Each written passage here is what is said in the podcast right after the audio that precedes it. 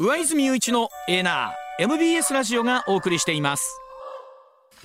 時刻6時20まもなく7分になります。今朝はですね経済アナリスト金融教育ベンチャーマネネ CEO の森永康平さんでございます。森永さんおはようございます。おはようございますおはようございます。今朝もどうぞよろしくお願いします。よろしくお願いします。あの森永さん先ほどニュースでね、はい、阪神タイガースが優勝すると経済効果が800億だ900億だという数字出てますけど、はい、あの森いつも宮本先生お出しになるんですが、うん、これあの森さん経済効果っていうのはどういうふうに我々このいつも思うんですけど実感するとか考えればいいんですか、ね、受け止め方としてねどうしたらいいんでしょうか？ね、まあその数字だけの話をすればですね、うん、当然その普通に生活している場合と、はい、例えば阪神が優勝したこととか、うん、優勝争いの試合があることによって、うん、ちょっと今日はじゃあ何でもいいんですけど出前頼んで家でみんなで見ようとか、そういうことですよね。まあ、あと試合が終わったら飲みに行こうぜとかですね。あその通常であればしなかったであろう消費が、はい、その阪神の、まあ、優勝争いとか優勝によって引き起こされると、はい、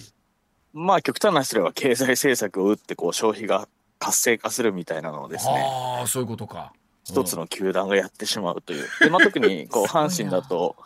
まあ、ファンの方も非常に多いですし、はい、そうですよね。まあ、私もセ・リーグだとベイスターズのファンなんですけど、はいはい、まあ、やっぱ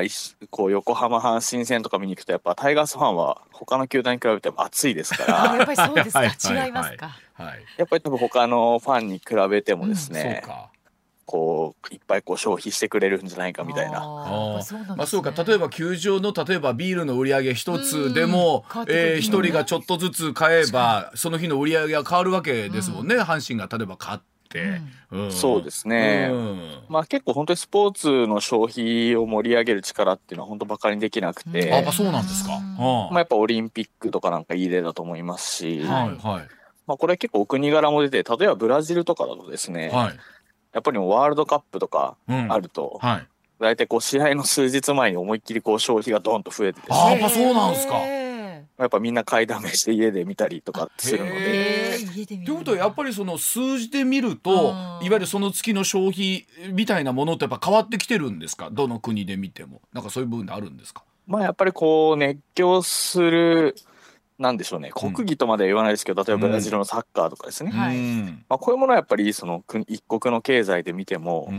まあ、数字がちょっと増えたりとか、まあ、そういうのは確認できますよね。というこれで関西の経済がやっぱり例えば、数字としても盛り上がるっていうのは企業さんでやっぱり実感みたいに出てくるってことなんでしょうかねやっぱり。まあそうですねやっぱそういうところに便乗してこうセールしたりとか、ああそうかそうかそういうのもありますもんね。ああそうか。えー、じゃあどのチームが、まあ、はい優勝するかによって変わりますよね。まあただやっぱり タイガースファンはやっぱセリーグ同じセリーグを見てる人間としてやっぱ熱いという印象があるので、うん、まあやっぱファンの数も多い気がしますしね、見てても。まあ、しかもやっぱりあのね、うん、18年ぶりとかになってくる。これ毎年になってくると慣れっこになりますけど。久しぶりやなっていうの、ね,、もありますもんね、そういうのもね。まあでもセ・リーグの試合をもう僕もかれこれ20年以上見てる身からするとですね、はいはい、まあ、優勝が決る決まるまではタイガースはあんまり優勝の話しない方がいいな、うん、こうなんか大体こう特集とかするとそこから失速してまくられるみたいな、はい、だからみんなそれ分かってるのちょっとだからあれってって言ったり心の中で静かに応援してるという。ね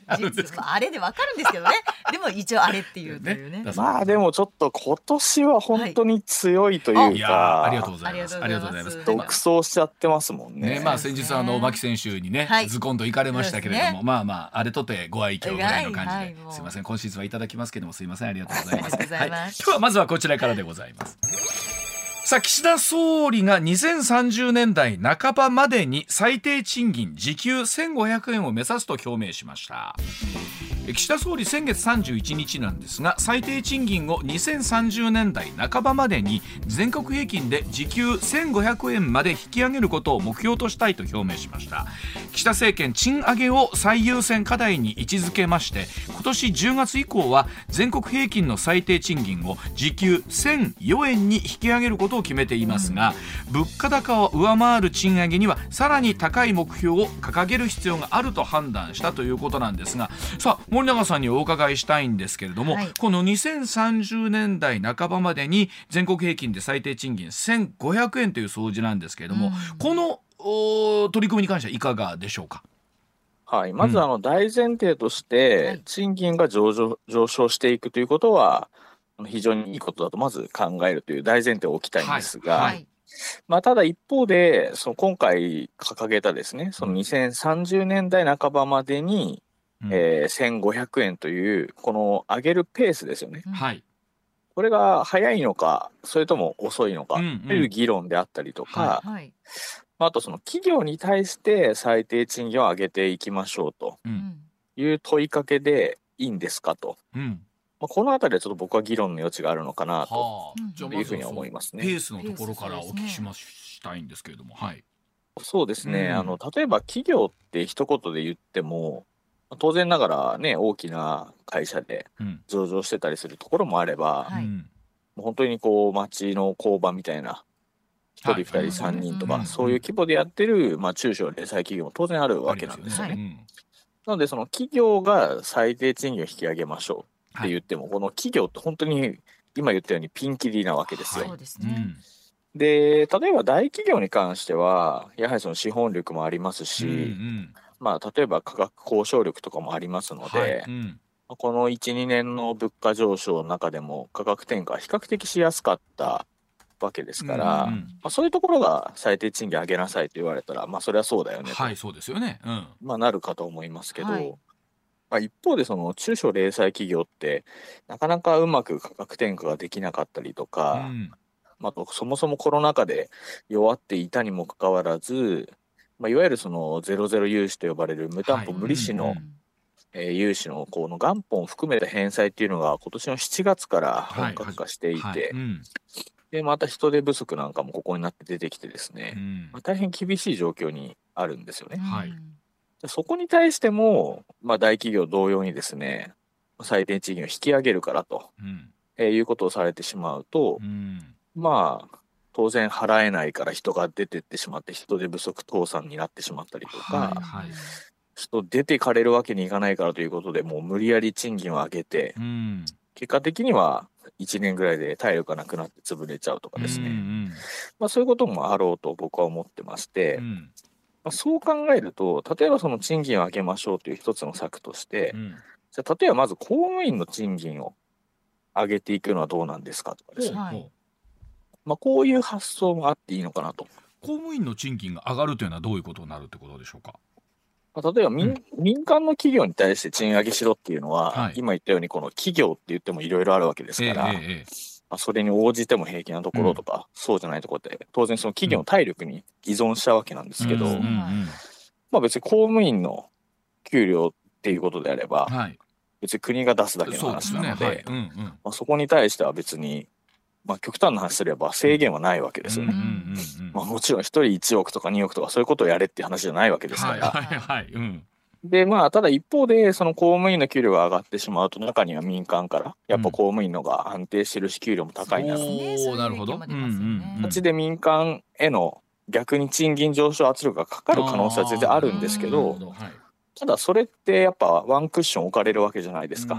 公務員が上がってそれを見て民間も上げなきゃねと。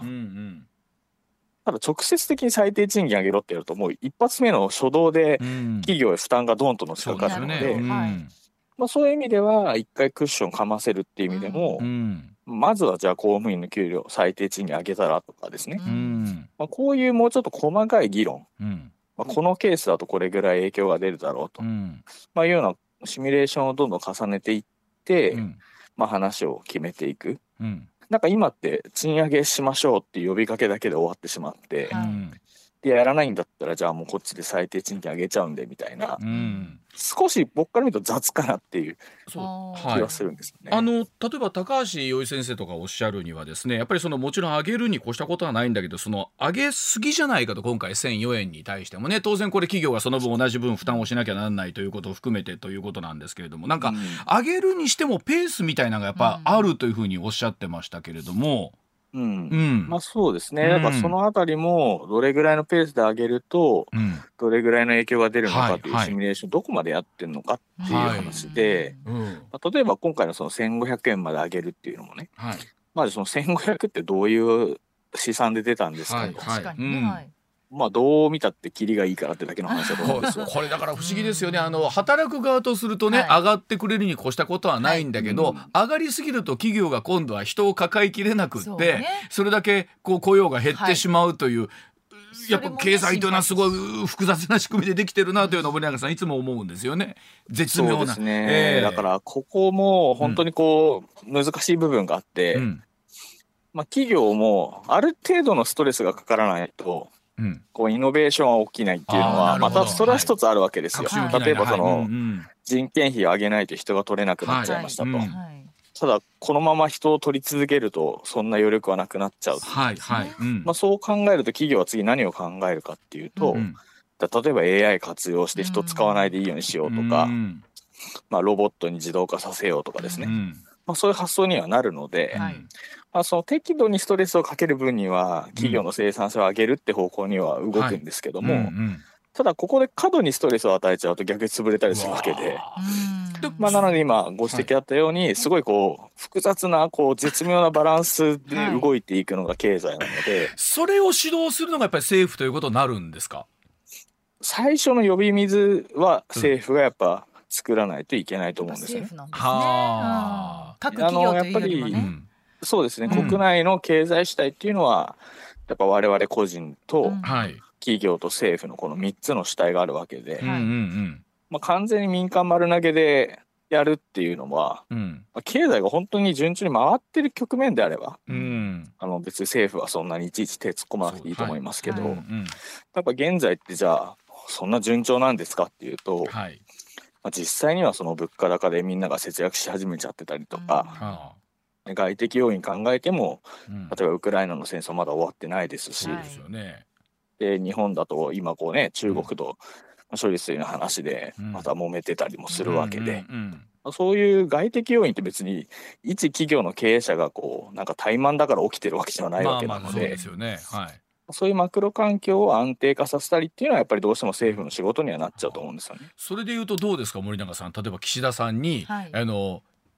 アドバイスをするというか こう岸田さんこうこんなのやってみたらどうですかっていうのはさっきおっしゃった。例えば逆に、えっと、公務員の賃金を先に上げることからみたいなお話もありましたけど、あと何かあったりします？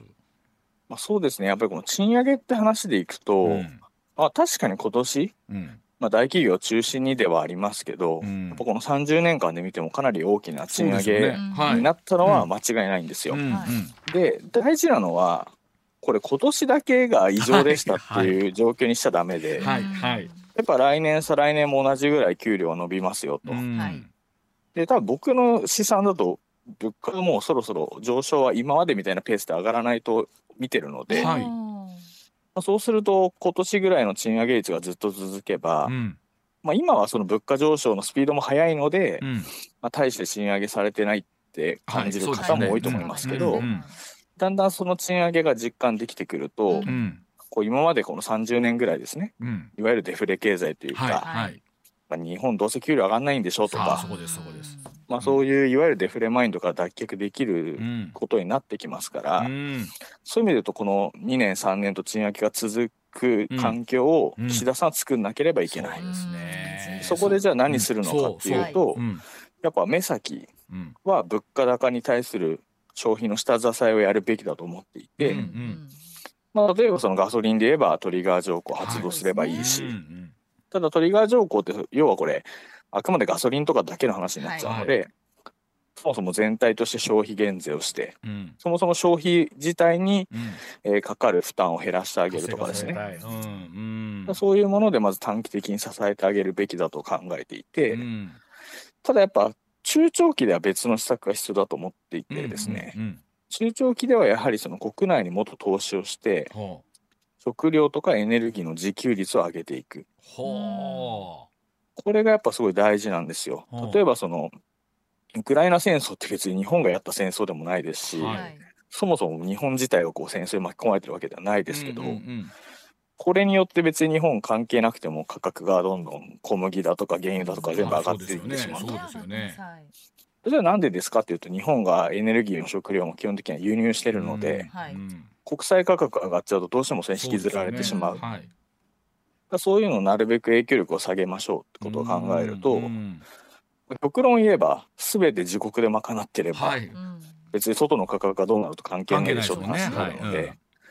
まあ理想はねそこまで、うん、もちろんその、うん、どう頑張ったって日本じゃ取れないものとかあったりするので、うん、100%全てを自給しろっては無理かもしれないですが、うん、まあ、ただあまりにも今自給率が低いのでそうですよね、うん、対する投資を中長期でしていってあげると、まあ、そうすることによって、まあ、そう短期的には減税だとか補助金だとかっていう支え方をしなきゃいけないですけど、中長期に投資をしてあげれば、自然とその民間の経済は自走していくことができるわけですから。今お話されて聞いていくと、はい、やっぱりその国で主導コントロールできるところもちろん経済って自然の成り行きにね、うん、あの任せるところもあるんでしょうけど、うん、国の政策って本当そういったこと大事だなっていうのをすごい考えますよね。その絶妙なバランスをどう取っていくのかっていうのをね。はい、そうですね。本当にそこのなんか経済のある意味面白さというか、そうですね。はい。そういうのを実感できるのがこの本当数年だと思っていて、なるほど。はい。うん、逆に言うと中国なんかは国が手入れて統制しようとしすぎたことによって、うん、はい。まあ、うまくいってる間はそれでね高成長続けられますけど、はい、えらいことになってますもんね今も、うん、やっぱあまりにも手突っ込みすぎたせいで、はいまあ、一種の自浄作用も働かないしということで、はいはい、もう本当になんかわけのわかんない金額の負債が 一企業抱えてたりとかね、そうですよ。もう笑ってる場合じゃないっていうぐらいの金額ですもんね。そうなんですよ。だからその手突っ込みすぎたらそうなるし、うん、かといって手入れなすぎるとデフレ経済になっちゃったりとか。ただこのバランスがやっぱ非常に難しいので、ね、さっき言った通りもうちょっと細かいシミュレーション、うんなんとなくざっくりで、じゃあ1500円でみたいな感じじゃなくて、もうちょっとこう考えようよみたいな話ですよね。そうですね。わかりました。はい。では6時43分続いてこちらでございます。あのサザンオールスターズが神宮外苑再開発を問う新曲を発表いたしました。これってどういうことなんでしょうか？デビュー45周年迎えました我らがサザンオールスターズなんですが、はい、新曲「リレー森の歌」を発表いたしました。東京は明治神宮外苑地区の再開発に反対していた坂本龍一さんの問題提起を受けて作ったということなんですが、うん、え桑田佳祐さんラジオ番組で非常にもったいないと歌に、え込めた思いを語ったということなんですけれども、はい、まあ、このニュース東京以外の方はあまりピンとこないかもしれませんが、ね、まあ、いわゆる明治神宮外苑の再開発この再開発都市開発ってのはいろんな地域でこれあるお話で、はい、えそのあたりのお話含めて聞いていきたいと思うんですが、うん、じゃあちょっと向川さんにこの経緯というのを簡単にちょっと紹介してもらいましょうか。はい、これは、えー、うん、新宿区や港区、そして渋谷区にまたがる大規模事業でして、うん、神宮球場や秩父宮ラグビー場が場所をまあ、変えて建て替えられるほか、うん。うん、商業施設が入る高層ビルが建設されるということなんですね。はい。うん、で気軽に訪れ楽しめるまちづくりというのをテーマに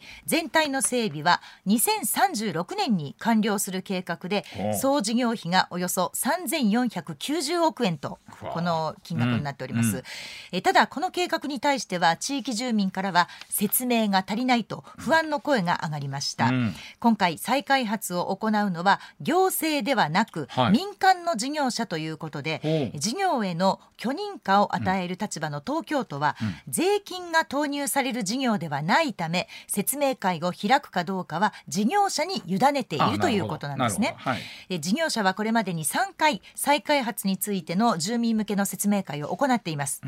うん、サザンオールスターズの歌では、うん誰かが嘆いていた美しい森が消えるのを、うん、麗しいオアシスがアスファルトジャングルに変わっちゃうのなどのし、えー、歌詞がある。ということですね。まあ私も向川さんも大学時代は東京で暮らした人間ですから、はい、この辺りの雰囲気はもちろん分かるっちゃ分かるんですけど。これ森永さん東京の方にとってはこの明治神宮外苑っていうのは、うん、まあ東京とか関東の方にとってはやっぱ思い入れあるところでもあるんですか、やっぱり？うん、まあこれは結構難しい話で、はい、私も今は都内に住んでいますし、はいはい、まあ、生まれは埼玉なんで隣なんですよね。はあ、まあ、なのでそういういった意味では生まれてから今に至るまで、うん、ある意味すごい身近な場所ではあるんですけど、はい、とはいえじゃあ東京の住んでる人が全員このニュースに強い関心を寄せていますかと聞かれるとどうですか、まあ、私含めてそんなみんながみんなではないだろうなという気はしますよね。まあ、今お話聞いてるとなるほどなと思うのは確かにいろんなねところでと再開発とかっていうのがあった時に、はい、思い入れなる地をどれぐらい残すのか、うん、とは確かにこの政府が主導あの行政が主導というよりも民間でとなると、ね、これ森永さんなかなか難しいところありますねこれね。まあ、そうですね、うん、まずその今回の話を簡単に整理すると、はい、今回の開発する大部分っていうのは、うんその今ご指摘あった通り別に東京都が持ってたりとかする話じゃなくて、はい、まあ、明治神宮が持ってる私有地がほとんどであって、はい、まあ、今回そこに関しては、まあ、主に4つの事業主事業主体がまちづくりをやりますよと。はい、あくまで都としては法令等に基づいて許認可を行いますという立場なので、うん、まあ、いわゆるその住民への説明会とかっていうのは、うん、都都がやるわけじゃありませんよ。はい、そうですね、うん。で、かといって、じゃあ事業主体たちは何を言っているかっていうと、うん、まあ、その今の大規模スポーツ施設がもう古くなっちゃってるんで、はい、そうですそうです。まあ、それを建て替えますとかですね、うん、こう広場とかのオープンスペースないから、うん、まあ、ないというか不足しているから新しく作るよというようなことを一応説明している中で、結構反対派の人たちが、局所的に取り上げるのは、やっぱその樹木の伐採はダメだと。はいはいそこが今結構なんかフォーカスされて反対反対ってなってるんですよ。で一方で事業主体側は当然その反対意見をと戦わなきゃいけないので、まあ、ほんまあその企画としてはですね計画としては樹木数も実は再開発によって増えるしあなるほど。緑地面積も広逆にむしろ広くなるように設計してますよと言ってるんですが、うん。うん、逆に今度反対派からするといや要は資産の根拠がそれめちゃくちゃじゃないかみたいな形で。なるほどななるほどな、まあ、要はその樹木数としてカウントしている木の高さがですね、うん、この3メートル以上のものしかカウントしてないだとなんとかとこう話になってくるわけですなるほどなるほど。でまあやっぱりそのここで僕が個人的ポイントだと思うのは、ぜひ、うん、まあ、その再開発全体に対しての議論をした方がいいと思っていて、うん、なんかこれメディアも含めてなんですけど、うん、なんかその樹木を伐採するのはけしからんみたいな、うん、なんかちょっとこうすごく一部が切り出されてそこがなんかこう過激に炎上してる印象を受けるんですよね。なるほど、はい、うん、でやっぱりその再開発によって当然まあこれ別に再開発に限らずですけどメリットとデメリットなんて何事にもあるわけで、はい、例えば再開発することによって土地のこう価値が上がることも全然考えられると思いますし、うんうん、利便性が上がるってこともあるでしょうと。うん。ただ一方でやっぱりこう今までの自然環境が変わってしまうっていうのはまた事実だと思いますし、うん、まあ、高い建物ができれば、うん、まあ、例えばこう日照権じゃないですけれども、こう影になっちゃうとか出たりとか、まあ、結局それ何やったっていいとこも悪いとこもありますよねって話で、そう全体の中でどどどっちのバランス取りますかっていう議論にもかかわらず、うん、なんかメディアでこう報道されてるの見てると、なんかその自然破壊だみたいなそっちの話で、なん。かすごい盛り上がっちゃってるのが、ちょっと本質からずれてるかなっていう個人的な印象を受けますけどね。再開発というよりも木を切るイコールダメみたいな 感じになってるのかな？それこそあの大阪もね梅北が、今梅北エリアが工事入ってて今随分とね景色変わってきて、ね、あの出来上がってきてるところあるんですが、はい、毎回あの僕見せていただいたんですけどもあのものすごい緑が増えるのよね。今度はあの、あの一帯はね。あの一帯はね。はい、まあ新しくできる場合って結構そこを意識してらっしゃる事業主体の方僕多いんじゃないかなと思うんですけどもね。あのコンクリートジャングルにするみたいなことよりもむしろ。うん、そうですね、うん、まあ当然ながらやっぱ反対する地域住民の声とかには配慮しないわけがないですし、はい。はい、まあ、ただやっぱりその国がやるものではないってなると、うん、どうしてもやっぱ説明が足りないっていう主張する地域住民も出てくるでしょうし、まあ、なので東京都内においては今ちょっと別にここに限らず複数の箇所で今都市開発再開発が始まっているので。まあ、一つのモデルケース、その結局、地域住民とのコミュニケーションどう取りますかっていうのが、必ず課題になってくる中で。はいはい、そうですね、なるほど、うん、なんかそれを象徴するニュースの一つみたいな感じでしょうかね、うん、そ,ね。それでいうと、これはね、ね、はい。では、お知らせ挟んで、さらにお話を伺ってまいります。上泉雄一のエナー MBS ラジオがお送りしています。時刻6時57分回りました。続いてこちらです。沖縄の辺野古地盤改良最高裁が沖縄県の上告を棄却しました。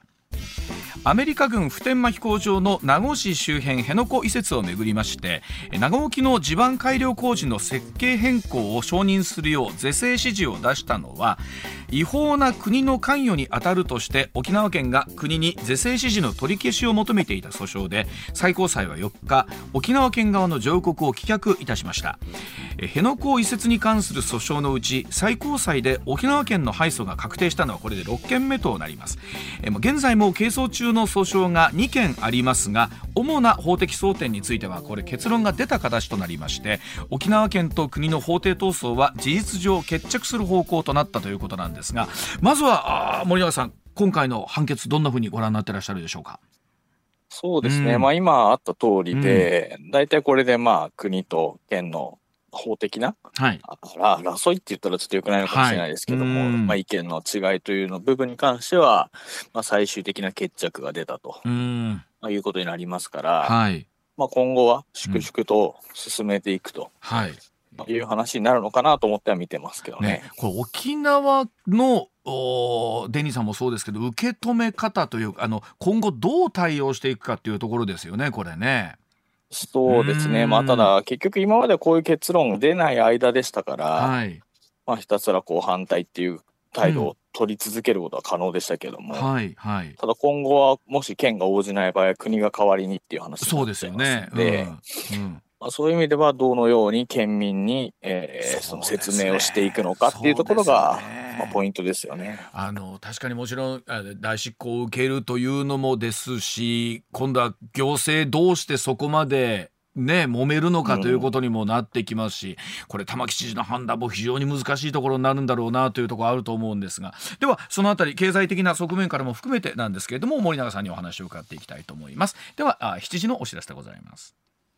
まあ、森永さん先ほど明治神宮の場合はですねこの民間の業者がというところの地域の住民の皆さんへの説明ということはありましたけれども、はい特にこの基地の移設ということに関してみると国なり県含めてのこの行政側からの、えー、住民住民への説明というのはこれ全く意味合いがまた違ってくるところもあると思うんですけれども。はい、そうですね、まあ、あとやっぱりその非常に難しいというか、はい、改めてちゃんと議論を避けずにしていかなきゃいけないなと思うのが、やっぱりその国防、はい、国をどう守っていくんですかっていう議論、そ、ねはい、そしてそのロードマップみたいなのをどうやって国が示すかっていうのは大事だと思うんですよ。なんか今までって結局、まあ戦争が終わり、はい、そこから長い時間経ち、うん、なんかある意味平和ボケしている部分が日本国民にはあった気がしていて、そうなってくると、まあ結局何か仮にあってもアメリカは守ってくれるし、うん。まあ、基地とかもあったらいいんじゃないのみたいな、本当になんかこう、沖縄に住んでない人からすると、なんとなくこう、緩い認識で、うん、まあもうすでにあるもんだからさ、みたいな感じで、うん、あんまり議論もろくにしてこなかったし、はい、沖縄の方からすれば逆に当事者なので、うん、やっぱそこでいろんな事件とか事故が起きたりして、なんだよ自分たちだけっていう思いももちろんあるでしょうと。うね、ただこうなって、今今まではそんな感じだったと思いますけど、ただ結局、まあこの1、2年で、まあ、ウクライナ、ロシアの戦争もあり、うん、じゃあ日本の周りは平和なんですかっていうと、別に北朝鮮がこうミサイルを撃ったりとかですね、はい、中国による領空、領海侵犯があったりとか、いろいろあるわけで、日本だって別にその軍事的な緊張感が全くゼロな地域ですっていうわけではない。ね、むしろ、島国で周りは海に囲まれてますけど、近隣諸国見たら的に見てもきな臭いポジションにいるのは間違いないわけで。で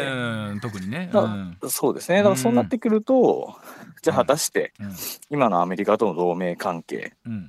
で、日本は事実上丸腰でいいんですか？とかですね。はい、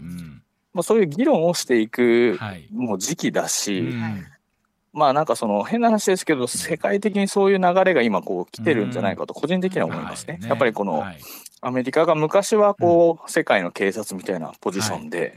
まあ、そこにくっついてりゃ日本は安全だろうみたいな雰囲気がありましたけど、今それだけでもなくなってきましたもんね。もう今ちょっとアメリカ国内を見ればですね、とてもじゃないけど、うん、他の国にどうこうしてあげられる余裕がアメリカになさそうな。ってなると、日本もやっぱりじゃあ自国単体としてどうするんですかと。いうところでしょうな。そういう議論の果てに、はい、じゃあ沖縄の基地どうするんですかと。うんまあ、そういう話が出てくるべきであって、はいうん、やっぱ先ほどの都市開発と一緒で、はい、なんか森林の伐採はけしからんみたいなそこだけじゃないよねっていうのの、まあ、国版ですよね、はい、まあ、本当今回の話とかを受けてね、うん、国民全体でどういうふうにその基地の在り方、まあ、安全保障の在り方を考えるのかっていうタイミングなのかもしれません。うん、はい、では最後にもう一つこちらだけ。えふるさと納税のルールが10月から厳格化されます。えー、総務省は先月2022年度のふるさと納税の寄付額9654億円前年度より1351億円増えて3年連続で過去最高を更新したということを発表しましたが、はい、まあ、一方で基準の見直しで10月からルール厳格化されるということで、えー、この辺り我々はどんなふうに変わってくるのかということなんですけれどもさあ森永さんこれ10月から一部のルール見直すと総務省発表しましたが見直しによって変わってくるところ簡単にちょっとご説明いただきたいと思うんですけど。まあそうですね、はい、これあの要はふるさと納税でももともらったお金を、はい、どどこにどれだけお金かけていいですかっていうところのルールを厳格化しましょうと。はい、つまり今までってこうふるさと納税の商品がこれですよとかっていうのをポータルサイトに載せてもらうお金とか、あといろんな事務処理とかそういうのに納税額が使われてて、はい、結局それなんかふるさとじゃないところに行ってますよね。確かに確かにそうですよね。はいはい、でそこを結構厳格化にしてしまうので、はい、まあ例えば今までは1万円納めてたらこれがもらえたのに、うん、まあ、今後は1万5千円納めないと、まあ、同じものがもらえないみたいなことが、まあ、ものによってはこれ全てじゃないですけど、まあ、そういうことは起こりうるかな。っていうところですね、今回の厳格化によって。だからまあ我々今まで納めてたものより変な言い方ですか？ら言うようにあの少しちょっと少なくなっちゃうあるいは多く多く納めないと今まで分もらえないっていう返礼されないということなんですが森永さんはこのふるさと納税の制度っていうのはどうご覧になってらっしゃるんですかまあ考え方としてはその当初は面白いなと。はい思いますよね。自分たちで納税先を選べて、うん、そうですね、しかもある意味その家計から見ると、うん、まあ、一種のこう節税じゃないですけどそうですね。まあ、そういうことができる面白い仕組みだなと思いましたが、うん。はい、ただやっぱりある時からこう返礼品合戦みたいになっちゃって こうもう全然地元のあれ関係ないだろうみたいなものとか、はい、出てきましたまあ、な昔はねなんかそれこそもう換金できる金券みたいな。そうですそうです、商品券とかもありましたもんね。訴えられたりとかもあったわけで、うん、だちょっと今その返礼品合戦みたいになっちゃって、若干なんか当初の理念が、とかけ離れてきてるのは問題だなと思ってたので、まあ、そういう意味では今回の厳格化って、まあ、そのふるさと納税をなんか楽しんでた人たちからすると、はい、若干ちょっと残念に思う厳格化なのかなとは思いますが、はい、まあ、一方で当初の理念を守ろうとするのであれば、うん、まあ、やむなしかなというふうにも思いますね。まあ、一方で僕すごいなと思うのは今回福島のね、はい、その処理水の問題とか含めてこうなった時に、うん、みんな福島に納税しようとかあるいは北海道のホタテ業者に納税しようと、なんか備えてる意識ってやっぱみんなすごいなと思いながら。確かにね。ねそうですね、だからそういう良さもあるんですよね。はい、そうですよね。やっぱりその何でもかんでも官僚とか役人に差配させるよりは、うん、やっぱ国民がじ自らの選択としてできるっていう、そういうなんか自由度のある制度って日本ってそんなないんで、うん、ああなるほど。まあそういう意味ではやっぱユニークだなと思うし、うん、まあだから理念を壊さない程度には、ちょっとこう緩やかな部分も残しつつ、はい。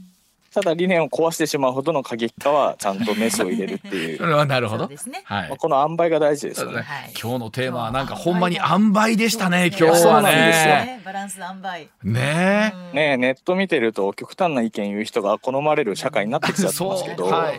ただ世の中ってね、はい、そんなに0か1かってわけじゃないんで。確かに。あのそれで言うとさじ加減中のはすごい言葉ですな、いい言葉ですね、ね、はい。わかりました。はい。森永さん今日もあのわかりやすい話どうもありがとうございました。また。引き続きお願いします。上泉雄一のエーナー MBS ラジオがお送りしています。ツッコミニュースランキング時事問題から芸能スポーツまで突っ込まずにはいられない注目ニュースを独自ランキングでご紹介。まずは芸能スポーツです、はい、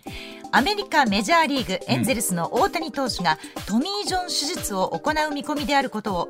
アメリカのメディアが報じました、ね、日本時間5日から始まる本拠地での7連戦で今季を締めくくる可能性もあり今後の動向が注目されます、まあ、あのプレーオフの可能性もなくなってきたということで、はい、もういよいよということなんですけど、まあ、我々とすると一日も長く見たいというのがありますし、はい、ね。手術したらやっぱりねそうなのよ。今、ね、打席入ってもなかなか打たせてもらえないしね。本当そうですね、まあ、とりあえず無事に、はい、もう無事にあの、ね、終わることだけですよね。はい、ております、うんえ続きまして18年ぶりのあれに向けて突き進んでおります阪神タイガースが優勝した場合の経済効果について、うん、4日関西大学の宮本名誉教授がはい、全国でおよそ969億1238万円。関西地域ではおよそ872億2114万円との試算を発表いたしました、うん、経済効果すごいですね。ここまで来るんだ。いやあのまあなんていうの物の値段がちょっと上がってるってもあるじゃないですか、やっぱりどうですか？あの上がってくるとなんかじゃあビールの一本も予算飲もうか？とかね。ねね。気が大きくなる。そうそうそうそう。それが少しずつたまるとこうなるんですかね。はい、でも、うん、この春の WBC で日本が優勝した時には経済効果はおよそ654億3329万円と試算されていまして猛虎が侍ジャパンの上を行くと。